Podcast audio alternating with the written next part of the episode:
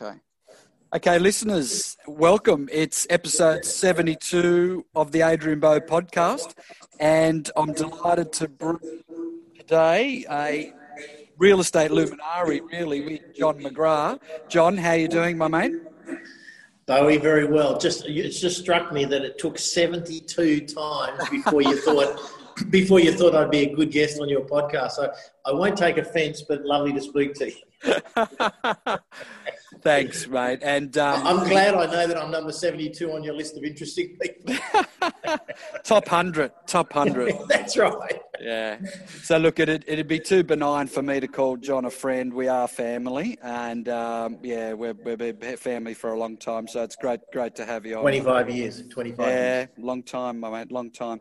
Um, so we're going to get stuck into it now. In terms of sort of coaching agents, I know that people can refer to Million Dollar Agent, and there's some granular practitioner based uh, dialogue and tips and hacks that people can uh, tap into. But today we're going to sort of take the helicopter view a little bit higher and sort of, you know, you really are, John, um, and I know you're modest, you'd never admit it, but you really are the leading um, thought person in real estate in Australia, if not the world, in my opinion. So Thank we're going, yeah, pleasure, mate. And and also, you know, just just as a as a, as a pre note, you know, a, pre- massive appreciation what you do on behalf of the industry. You don't get enough of it, um, and you, you've created some, if not the best agents in the country, and you, you you don't get enough recognition. So, mate, thank you on behalf of the entire industry. Thanks, Bowie. No, absolute pleasure, mate. Absolute pleasure. So the first thing I think it'd be remiss not to, to deal with what we've been through recently with COVID. What what lessons, both professionally and personally, have you taken away from from what's happened? Oh, look, I think professionally more than personally, I think that COVID is just another distraction and reason for people to blame something other than themselves for results. And I don't want to sound too hard on that. I'm very aware there have been people that have had ill health and some have even lost loved ones. But at a, at a business level, and, and, and I'm very respectful of that, but at a business level, Bowie, as you and I both know, because we've done coaching together for years, until you actually accept responsibility for your results, you're never going to get anywhere near your full potential. And there are so many existing business as usual excuses people use. COVID just came in as a as a whopping um, left field excuse, and yet you and I have seen many agents who have doubled their business during the COVID period because they stayed focused. They saw it as an opportunity rather than than as a uh, as a horrible tragedy, or sorry, as a as a business tragedy. Put it that way. And um, I think you, you know you've just got to be flexible. I saw a quote yesterday. I was driving. It's a well-known one. I, I don't know it exactly, but it's around Darwin saying it's not the survival of the fittest. It's around the survival of the most adaptable to change species, most adaptable to change. And I think the same in real estate. COVID is a, is a reason for change, be it short term or long term. And a lot of people, they just didn't change. They kind of sat there, they went into their cave, they battened down the hatches, they hoped that it wasn't there, they wished that it wasn't there, they got fearful. And rather than being confident, looking at the opportunity and adjusting the way you did business, and whether that's using Zoom more, you doing virtual appraisals, um, you know, doing your uh, pre-listing uh, information on video as opposed to you know face to face whatever it was, I, I, think that we saw that COVID, just like the GFC, just like the tech wreck, I'm sure in the 20s and 30s, just like the Depression.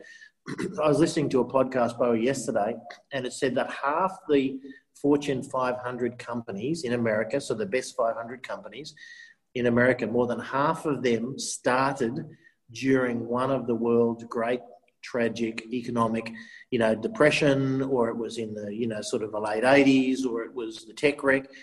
So I do think that that sort of uncertain times for the right people create an opportunity that didn't exist before. Mm. I think you know clearly you've got to be sensible. Uh, I think anyone that was was you know throwing caution to the wind and, and sort of not following um, the the appropriate protocols with COVID type measures was was crazy because you know you just don't have that right. It's a serious activity, but it's an activity that can be you can adopt those protocols and still sell twice the real estate you were selling before and Matt Steinway said it beautifully when, when we interviewed him on one of our daily webinars during COVID. And he just said, you know, there were 40 people that wanted to sell. I rang them all. 20 of them still wanted to sell. So I focused on that 20. And he said there was 100 buyers we were working with. We rang them all, said, you still want to buy? And 50 of them said yes. So rather than worrying, we just focused on the 20 that still wanted to sell and the 50 that wanted to buy. And we had a record month. Mm. So I, I, think it's you know real estate's just as you know and you say it so well all the time in your coaching. It's it's a mindset game. If your attitude is right and you're flexible, it doesn't matter what happens. You know, it doesn't matter if COVID takes five years and it, and it won't, and I, and I hope it doesn't. But if it took five years, well, for the right agent, you know, you should be able to deal with that. Um, if off the back of COVID there's some other issue that comes out, again, be flexible. People will always want to buy, sell, and rent property. Hmm. And if you are the best of the best and you're calm, confident, and you've got a flexible strategy, you're always going to do well. Yeah, I agree, John. Look, a lot of the agents and principals I've been coaching, uh, I, I, basically advise them look, you know, if you've had to make that many dramatic changes apart from the legislative ones that were, were put upon us, then you're off track anyway. So, what a great opportunity now to reinvent yourself. Yeah. Um, so, I totally agree. Um, next topic I want to sort of look at, John, is um, technology. Um, now, you, you were you were at the genesis of what technology did for our industry back at realestate.com days. You know, I still remember the, the day it was launched, and you're you're involved in that, and it was very exciting. Um, so that was a disruptor in in a positive manner because disruptions don't always have to be a negative. Um, do you see uh, do you see any other new technology in our lifetimes, um, either interfering or supporting our industry, that will be launched? Uh, look, lifetimes is a long, long lead time. I'd say in the next few years, the, the clear one at the moment, digital is still omnipresent. I mean, whether it's REA, Domain, CoreLogic, or whatever, but you know, you need to be at the forefront of digital, and anyone that is not and you know, Bowie, a lot of agents say, oh yeah, where it's on the internet. You know, the, the question is, I think of realestate.com have a statistic that says about 60 odd percent people don't go past page one of the search results. Mm. So, and when I first heard that, I thought it was strange until I realized when I do a Google search, whether it's for a restaurant or anything, rarely do you go to page two. So it kind of made sense to me. So if you do a real estate search and there's 12 pages of results, you probably don't go much beyond the first page. So, you know, you have to be at the forefront and you have to have your properties in prime position. And they, when someone lands on them, you have to have all. You know, the other statistic was, I think, about 55% of people don't look at properties without price guides. Mm. So if you're not aware of these statistics, you can't be just saying it's on the internet. It's not good enough. Where is it positioned? And does it have what they need? Does it have a floor plan? Everyone wants a floor plan. Does it have a video? Most want videos. Does it have at least eight good images, etc., etc.? So I think let's not assume that because you're on the internet, you're at the forefront or the leading edge of digital. Social is the other one, Bowie, and you do this brilliantly well. You know, you're very proactive on social. Um, I think social is going to become the next REA Domain. I think there's going to be a lot more properties sold off the back of social activity and social profiling. And we've seen, you know, many agents throughout Australia have really made this um, a source of excellence for them. So I think again, you know, now some people see social is just for promoting themselves, and it can be, it can be very effective, but I think you've got to start seeing it as a way to get your properties into the inboxes, or more specifically, the, the feeds, social feeds for, for them. Um, so I think that's you know that's the obvious one. That's sort of the the drums are beating louder and louder every day around that. Uh, I think going forward, you really need to. There's probably not going to be one immediate technology solution that's going to change your business. But there are multiple solutions that you need to integrate.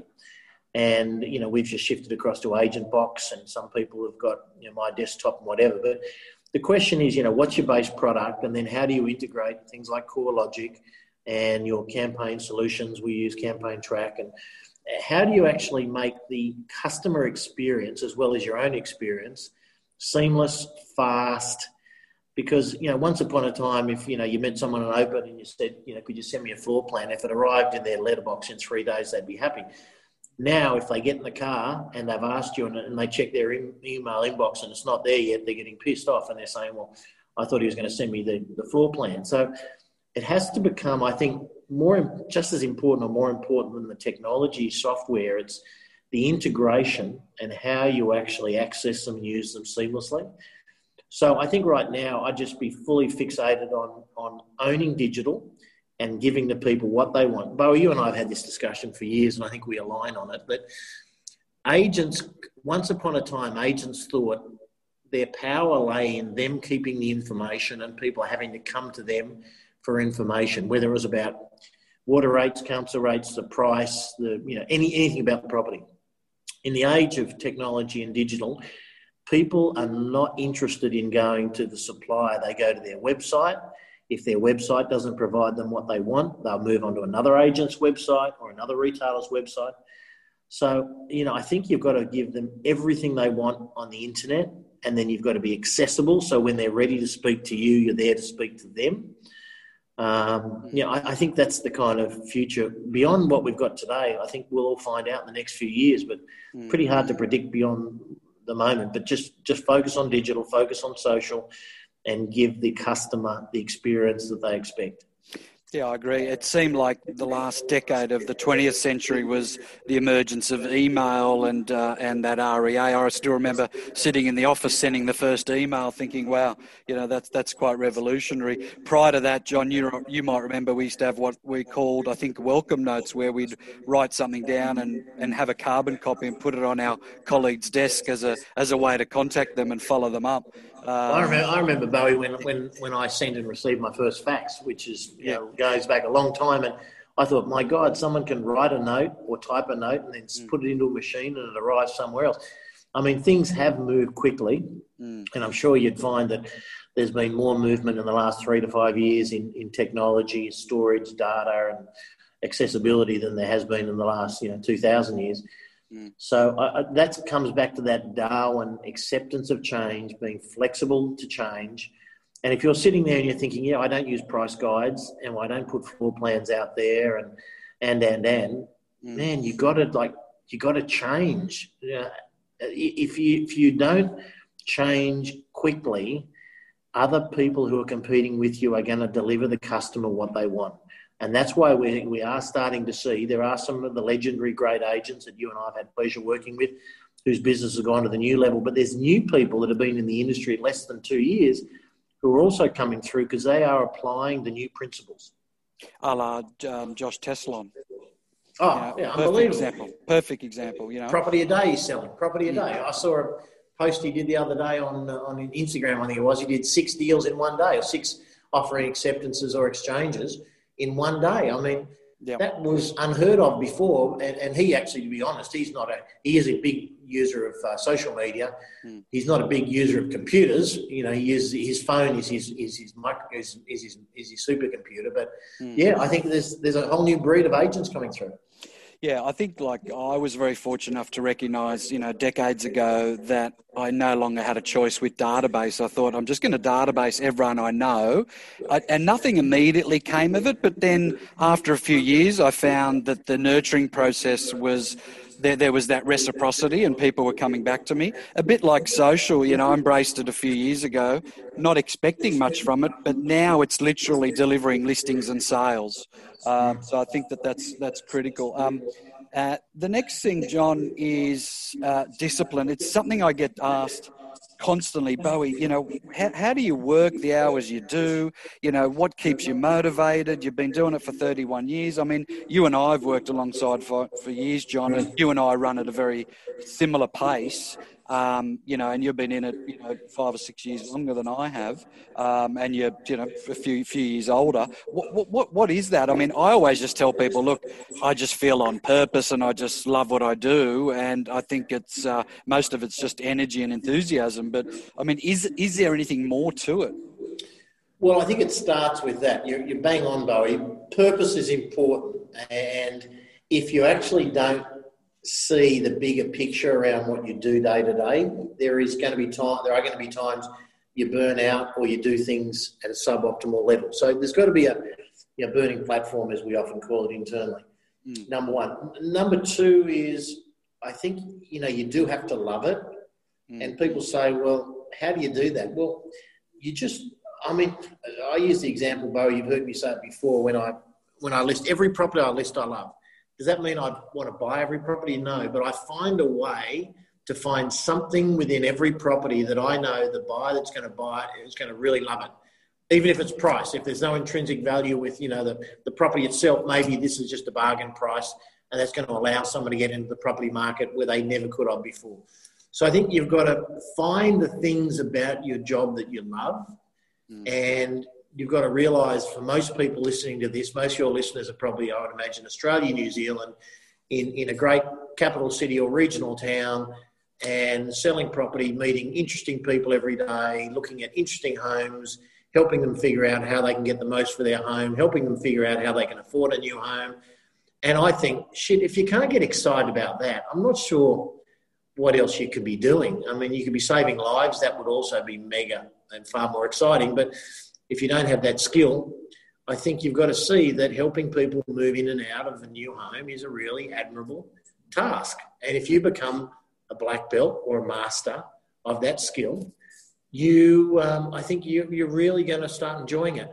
The next thing, you know, you said before about is there anything more? I think habitual application and routine and systems, and I think, you know, you've been the most disciplined agent, Bowie, I've seen in the last quarter of a century about, you know, just sitting down, for example, you know, how you worked your database, your client base for 25 years, and it's worked spectacularly well. I think you've got to develop a routine and apply it systematically to your life. And it'd be great to think you just wake up, you don't have anything on your to do list, you just wander around all day and you make magic happen. But in reality, that doesn't doesn't really happen very about who do I need to ring? What are my priorities? What systems do I have? What checklists do I need to apply to my business? Because yeah, I, I think willpower can be slightly overrated. It's better to have a system and a set of habits around it. So every single day, it kind of happens without fail. And the last thing would be probably accountability. I mean, hiring people or, or, working with people around you that will actually hold you accountable. I was speaking to a friend of mine the other day, Bowie. He's up in Brisbane now. He was in real estate. Um, anyway, long story short, he's moved up to Brisbane. He's out of the industry for the moment, but he's put on a bit of weight, and he and he said to me, he's he hired a coach to kind of help him in his mindset, and he said to the coach, "I put on weight, I want to take it off," and the guy said, "Well." Uh, you know, one of the things you want to do is get this sort of powder, meal replacement powder. It's going to help you. This was last Friday. And he said, Yeah, okay. He said, I'll do that. I'll probably do it Sunday and I'll start Monday. And, and he looked at him, the coach looked at him, he said, Man, I want to see within the next three hours a photo of that powder on your kitchen bench mixed into the first drink. You know, as he was, he increased the standards and he said, no, no, I'm not interested in next week or sometime in the future. He said, let's do it now. So I think accountability is really underestimated. Um, and I think that's why a lot of people are sensibly hiring coaches. Uh, some of them they're paying for professionally. Some people are fortunate within their own business or environment to have a coach they can tap into. Mm. So I think the last bit of discipline is making sure you create an environment where you really have to be at your best every day. Yeah, I totally agree. I mean, people that uh, I work with, as they know, John, um, I, I, refuse to work with them unless they are accountable and send send me their weekly metrics. And I look at short and long term metrics, as you know, not only listings and sales, but also what what sort of face to face meetings did you have? What sort of data entries do you do? And I was very fortunate enough to bring that into management as well and drove people crazy when I'd send people emails and always CC myself, and that was my system, you know. And and I would relentlessly ad nauseum contact them and say, "Has this been done? Has this been done?" And you know, and and that was something I was being able to transfer from a sales uh, talent into into a management skill, which I think uh, for me anyway, I found it working very well. Um, so yeah. I think I think you're totally right. Um, JM, adversity. This is an industry which which comes with adversity and and and a lot of rejection and and you know you fall out of momentum. Things happen. Stuff goes wrong. Um, you were very you were very helpful in in a challenging period of my life where you introduced me to stoicism, and I would call myself an active stoic now. That's right. um, and you know, and well, by the way, I was listening to that book the other day, Bowie, uh, called "The Obstacle Is the Way." Yeah, yeah. Um, I don't know. I don't know if you've heard it, but your listeners, everyone should listen. It's a five-hour listen. I've listened to about the first three hours of it. Yeah, no, I'm reading it at the moment. Ryan, um, Ryan, Ryan, yeah, Holiday, yeah, yeah, yeah, Ryan Holiday. In fact, he was he was due to come to AREC last year, the one we couldn't have. Yeah, but um, yeah, look, I think the so the concept of stoicism people should read up about. And I'm not going to butcher it by trying to define it, but Mm. I think simplifying your life. I think having discipline where it's required, and realizing that there's always going to be bumps and bruises. They are almost impossible to avoid. The question is, how good do you get at dealing with them? Because let's just say you're an agent, which most people listening to this would be, and you want to go from three sales a month to 10 sales a month. Well, in amongst all of that, there is going to be an increase in rejection, failure, disappointment. There's going to be listings you chase you don't get. There's going to be properties you list you don't sell. There's going to be options you pass in. And I think, you know, you've got to actually see that's part of the terrain. Dan Sullivan, who's a legendary coach of billionaires in the US, and he said you have to fall in love with the obstacles. Um, and I think it was Kobe Bryant. I'm sure I saw a video. It was Kobe. I don't think it was Michael Jordan. I'm sure it was Kobe at a, at a uh, sort of a, an interview or a press a press interview after a game, and they were talking about disappointment. He said, "Man, the only place there's disappointment is in your mind." He said, Yes, not everything goes the way I expect it to do. So I get back on the court and I do more practice, more training. So next time I have a better outcome. But he said, There's no point sitting there wallowing over the things that don't go your way.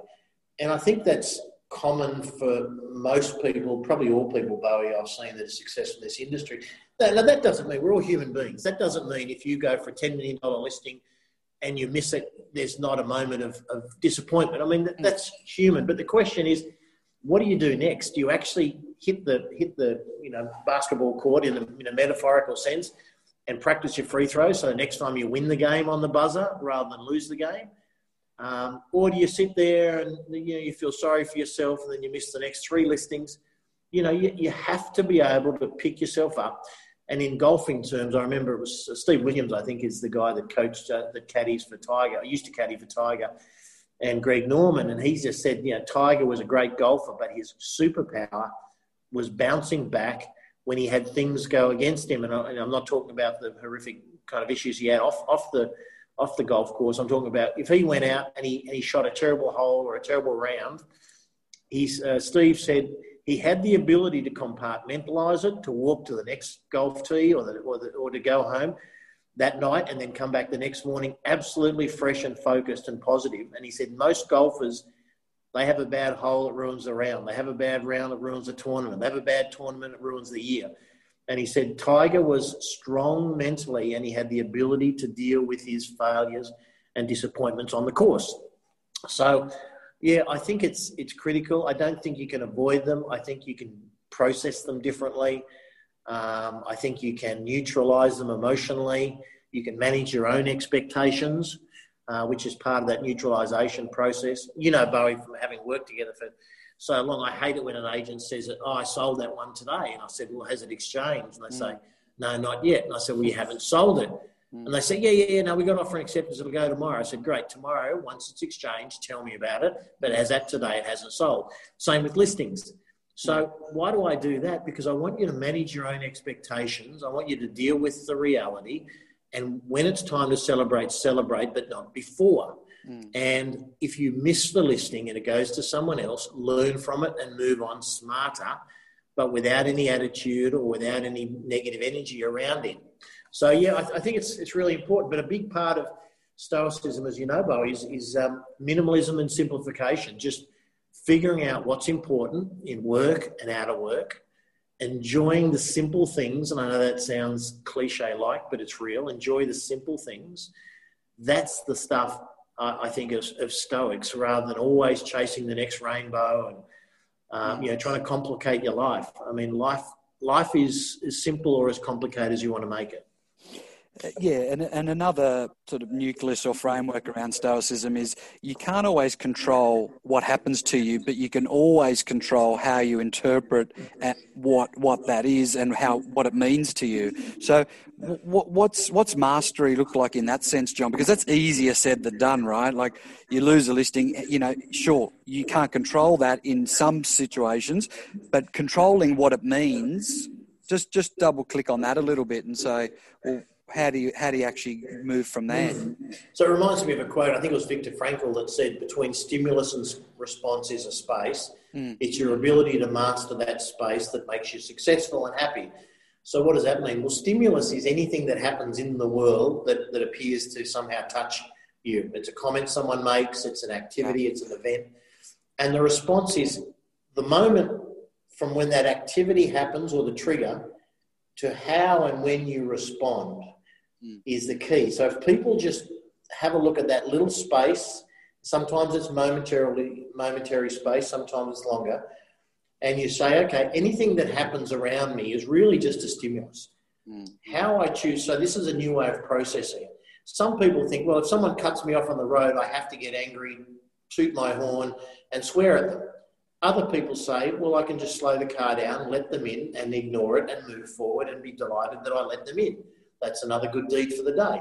So people, I think, don't realise how much control, if they want to assert it, they have over their moods, their, their thought process. You know, people think, oh, well, that happened to me, so I've got to be angry. No, you don't. You can be whatever emotion you choose at that moment. Uh, oh, that happened, so, you know, I've got to have this, unleash this emotion, disappointment. So I lost, you know, something, I lost a listing, so I've got to be disappointed. Not necessarily. You can be appreciative that you had the opportunity to meet them. It gave you an opportunity to practice your wares. You've, you know, there's an opportunity to serve them in the future. You can then learn to be better next time. You can get valuable feedback, and you might pick up the listing second time around. So you can be appreciative and realize that it actually was a positive outcome even though it wasn't the outcome that you wanted. So, yeah, I think it's just um, having the awareness around the fact that you get the opportunity to choose your response at any given time to any situation.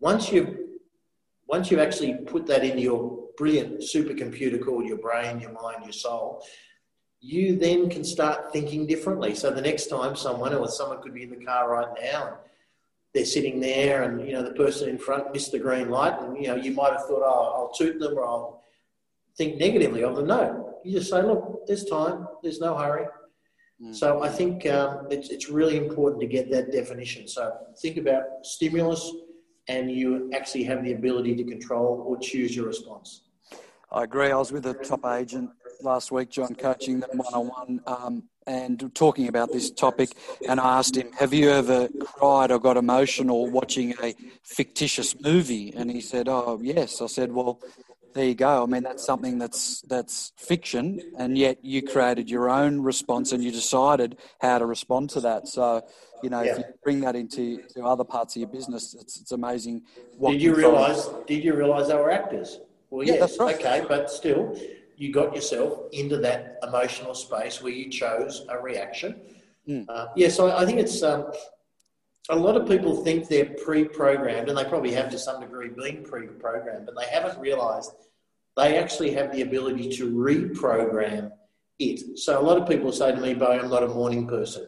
Oh, that's just me. I've got OCD, or you know, I'm just like that. I'm extremely emotional. That's just my makeup." Well your makeup is whatever you want. And I love emotion and I see myself as a fairly emotional person. But I also understand the degree to which I'm emotional is my choice. It's not predetermined, it's not in my DNA, it's actually a choice.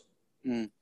On that, though, John, I mean, there are people like you and I, for example, who are innately hard workers and innately have a good work ethic. And there's others who, let's say there's a chasm between us and them, can, can that be learned and acquired and taught? Or is it, is it biological? Is it nature versus nurture? No, I think, I think every, anything and everything to, that I can think of can be learnt and people become much better. Are there some people that may have a natural inclination to be a little bit better salespeople or a little bit more academic? Yeah, probably. Mm. But you know, if you're not a great academic and you put the hard yards in, you'll become much better. If you're not a great people person or salesperson and you put the effort to become better, you may not end up being best on planet, but you're going to be end up being 10 times better than you are today. And at the end of the day, that's all that matters. You know, you don't have to compare yourself every single time. You can just say, look, I want to become better at this. And you and I have spoken, we, we, have done many years with Dr. Fred. And mm. As he says, you know, if you want to learn to play golf, well, go and buy some clubs, buy some shoes, go out there, buy 10 lessons and stick to it and practice and read a few books, watch a few videos, and you're going to become a pretty good golfer. You may not be Tiger Woods, but you'll become a pretty good golfer. It's just a matter of you making that decision. So I think whether it's leadership, salesmanship, um, parenting, being a good husband or wife, spouse, partner, I think you can become better at all of it. Mm, I agree.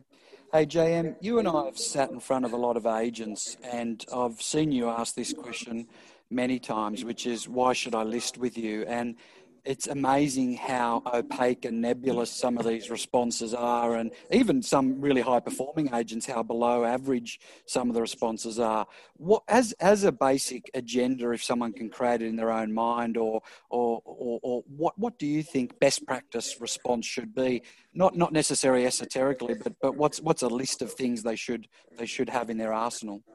So it's got to be authentic. So it's got to be real. There's no point writing the brochure if you actually don't fulfil your promise. So first thing is, I would say, is what actually does a customer, let's call it talking about listing at the moment, what is a customer looking for? They're looking for two things. They're looking for the highest possible price and they're looking for a good experience along the way so they actually enjoy it rather than think it was horrible afterwards. So I would say to the client, Adrian, there's two things that I found out that all my clients want, and here's how I've dealt with those. Number one, with regard to the experience, you're going to deal with me. It's all going to be um, very clear, transparent, honest integrity. If I tell you something, it's real. You never have to second guess it. So I'll give you a great experience. Number two, I've developed a 12 step process or a six step process that maximizes the price of your home. Let me take you through that because your home is not worth the same amount of money depending which agent you use. The better the agent, the better the price. So let me just take you through it because this is the thing, Adrian. I've never had, I've never really understood the whole fee discounting bit to the level. I understand that you know people will ask for the best deal possible. I get it, mm. and I understand occasionally you might make a commercial decision to to tweak your fee. But at the end of the day, if you walked into a car yard and there was 50 cars on the lot, you'd find 50 different price tags. Some would be 200,000, some would be 50,000. They are all different price because they all provide you something different. And I think agents walking in and lining up for a listing with six bidders and assuming because the lowest common denominator or lowest tender rate was at 1% and you're at 2% that you need to match the one is kind of a little bit flawed in thinking. So I think, you know, you've got to be able to back yourself. Um, you've got to be very clear about what. You, now, some people say, but I haven't got a seven step process to maximise price. Great, develop one. What are six or seven things you can do that if you applied these consistently in the proper way to every listing you had would provide the best possible outcome for the client? So I think, you know, giving people what they want, which is a good experience and the best possible price, has really got to be the summary of your of your elevator pitch. All you need to do is fill in the blanks, which are what are the things that you are going to do. I remember hearing the story, Bowie, of a great architect. Now, I've forgotten his name, but he's on the northern beaches of Sydney. I'm going back 25 years ago. He could well still practice, but I've forgotten. And he did, he did a property for a client of mine, and they told me that it was amazing. He went and spent three days camping on the site. It was an empty, empty site. There was no house on it. He spent three days camping on the site because he wanted to see where the sun came up, you know, where the birds were, where the, you know, all the things that were going to impact them when they were living there before he actually put pen to paper about designing the home. Now, that's maybe left field and it's a one off, but uh, that stuck with me for a quarter of a century of you know what are people doing to set themselves apart to give the customer a better outcome and that's what he was doing. He was saying, I'm going to camp on your site for three days because I need to know everything there is to know about it. And I can't know that unless I'm here early in the morning, I'm here late at night, I'm here during the day, see how the sun moves around the property. So, um, yeah, I think you've just got to have a really authentic value add proposition and it's got to be succinct. You're right. The number of people that we coach, you and I, we've done it together, we've done it apart. And you say, why would I list with you? Oh, because we're a lot of officers oh, because you know we've got a nice website. You know, all stuff that really just it doesn't cut through, and it's probably something that every other person has said to them. Um, you've just got to come up with the right combination to crack the code of getting the highest possible price. Yeah, I agree. Um, another one I want to get into, JM, with you is um, you know wealth creation. Now, uh, you know, w- let's just, let's put aside the fact that agents might do it because they love the industry and love people, property, etc. But part of salesmanship is is is wealth creation and to earn commission, so they can do whatever they want with that. You know. Um, now, whether it's an associate who wants to become a standalone agent or whether it's a standalone agent who wants to become a principal, um, as you know, for most of my career, you know, I list and sold, and then my wealth creation plan was buying investment property, for example. You know, I know that there's a lot of agents that are delusional about business ownership, and you and I have had multiple conversations with many of them. What advice would you would you give to them? I mean, it, it could be appropriate for some, but as you and I know, it's not appropriate for most. What's what what sort of skill set do they need, and is it a good idea? Um, look, I think for a lot of people now that agent commission splits have moved significantly north from where they were, I think and the cost of running a business has gone up a lot. What probably could have been a good idea for people 10 or 20 years ago, it's actually much harder to um, see it working for you financially. So, what does that mean? Once upon a time, it was 50 50 and it was not that expensive to run a business. Now, agents are getting bigger splits than 50%, and costs of rents and labour and everything's gone up. So the margins, most good businesses are running on margins of 15, 10, 5, 3%, some of them. So I, I think what you've got to do is, is be realistic about um, the, the value of running a business in terms of the, the real profitability, not the profitability that people pretend, but the profitability they're really delivering themselves. Two is you then got to ask yourself, why am I doing it? Because as you know, Bowie, in our, in our group, at McGrath, we, we've got many agents that are writing more money than most real estate offices around the country themselves as individuals or small teams. And I think you look at that and you say, well, is it financially driven? The answer is probably you'll do, if you're a really good agent, you're better to eliminate your distractions, find a company, a brand, or a team that you really want to work with that you can help, that can help you grow, and you'll probably earn more money there. Second thing is the whole myth of the rent roll. I mean, the average real estate company in Australia, after 25, 30 years, the principal's got 200 on their rent roll. So let's say that's worth somewhere between half a million and a million dollars, and people say, "Oh, well, that's that's something. That's a superannuation nest egg." But the time and effort you've put into that, and the distraction, if you'd been applying that to just growing your own personal sales business, and the profit you make, you're investing in blocks of flats or BHP shares or whatever you want to invest it in. That's up to other people to decide. You'd probably be there looking at multiple of millions of dollars in investments that are not tied to your core business. So, yeah, I think you want to develop that passive income on the side and you want to um, basically work out. Some people say, well, I ask the question, why are you thinking of doing it? Oh, well, um, I don't know. I just I speak to my spouse, and my spouse says, "Why don't you run your own business?" Well, I think that's good that spouses ask people to think about the position. Is there a better way? But then you've got to click into reality check. Um, of you know, what am I doing this for? You're a principal of a business. You go away at Christmas for a month. I got to tell you, every day you're checking into seeing the place is still running, you know, the way it should be running. So uh, yeah, I, I think it's and for sure, some people have done it. They've done it extraordinarily well. They've probably benefited from it, but I would say that's the minority. It's not the majority. Yeah, I agree. So as we start wrapping up, that's sort of a good segue into these new new models which are launching, John. I mean, the two prominent ones are probably EXP and UrbanX. I, have coached agents for both. I don't have any any uh, other involvement apart from that, but I've certainly observed them and seen seen them gain some traction. I mean, what what are your thoughts on that? They sort of seem to be cloud based offer the back end support and offer a higher commission split where people can create their own brand. What, what, what's your thought on it? I, I think, Bowie, look, it's again, it depends what you're looking for. If someone, you know, we saw Remax years ago, and I'm not being disrespectful because Remax in its day was a powerhouse, seems to not be delivering that same performance. But you know, Remax was a place you went to if you want a maximum commission and really just operate by yourself in a serviced office type environment. Mm. It was probably ideal.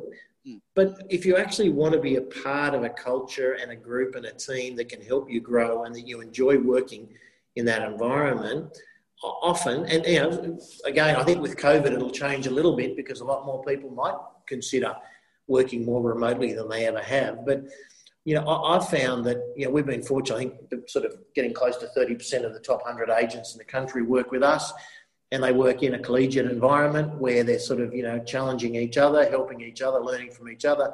For them, they have um, grown to a whole new level, which I don't think they would have got under the model, which is kind of more what's what are you looking for? I mean, some people have come from other models and they've joined us and they've said, yeah, but I'm getting 72% and you're only going to give me 60%. I said, yeah, but 72% of what? Oh, well, I wrote 300,000 last year. And I said, well, I'm looking at you and I'm saying you should be writing a million. So if we work together and you're seriously committed, let's get you to 60% of a million, which is a lot more than 72% of 350. Hmm. So I think, again, it depends on your perspective of that.